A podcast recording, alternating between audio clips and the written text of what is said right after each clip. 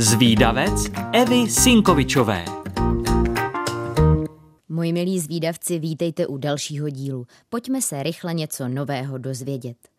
Orloj na staroměstském náměstí, staroměstský nebo taky pražský orloj jste už nejspíš někdy viděli. Jde o geniální astronomický přístroj, který už celá staletí, přesně 614 let, ukazuje nejen datum a čas, ale i polohu slunce, fáze měsíce, astronomické cykly a svátky křesťanského kalendáře. Orloj byl spuštěn roku 1410 a dnes jde hlavně o turistickou atrakci. Tyto středověké astronomické hodiny jsou umístěné na jižní straně věže staroměstské radnice v Praze. Orloj dominuje uprostřed astronomický ciferník a pod ním kalendářní deska. Na astronomickém ciferníku lze odečíst čtyři různé časy. Středoevropský, hvězdný, babylonský a staročeský.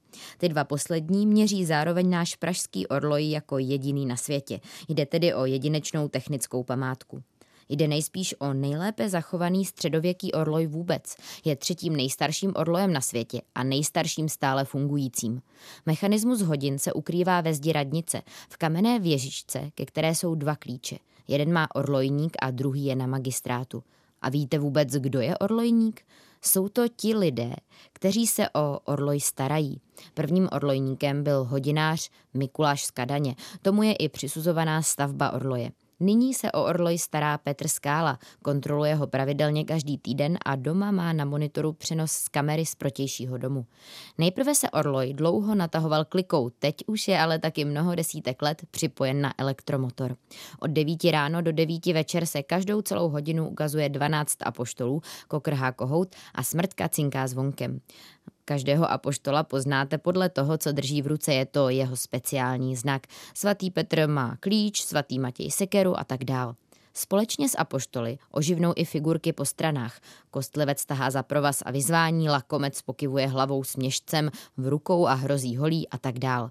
Figurky na orloji jsou však pouhými kopiemi, originály si můžete prohlédnout v muzeu hlavního města Prahy. Za dobu své existence prošel staroměstský orloj mnoha rekonstrukcemi. Značně poničen byl třeba za druhé světové války. Poslední rozsáhlé opravy probíhaly v letech 2017 a 2018. S Orlojem jsou spjaté i mnohé legendy, ale jsou to opravdu jen pověsti. Jedna říká, že když se stroj zastaví, přijde válka, další zase, že ten, kdo nějak zasáhne do Orloje, zemře nebo zešílí. Nejznámější pověstí je ale nejspíš ta o mistru Hanušovi.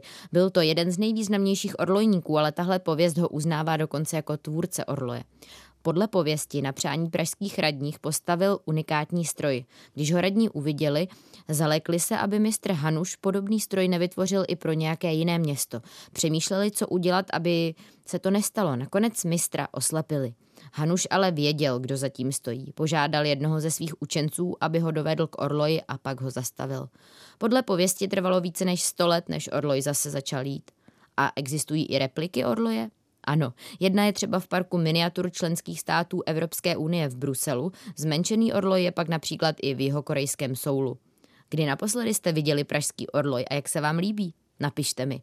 Holky a kluci, pokud chcete o orloji na staroměstském náměstí někomu vyprávět, ale nestihli jste si všechno zapamatovat, tak nevadí. Už teď si to na webu Rádia Junior můžete poslechnout znovu kolikrát chcete. A pokud vás napadá nějaká zajímavost, o které moc lidí neví, tak mi určitě napište a třeba se objeví v nějakém dalším dílu z výdavce. Tak ahoj! thank you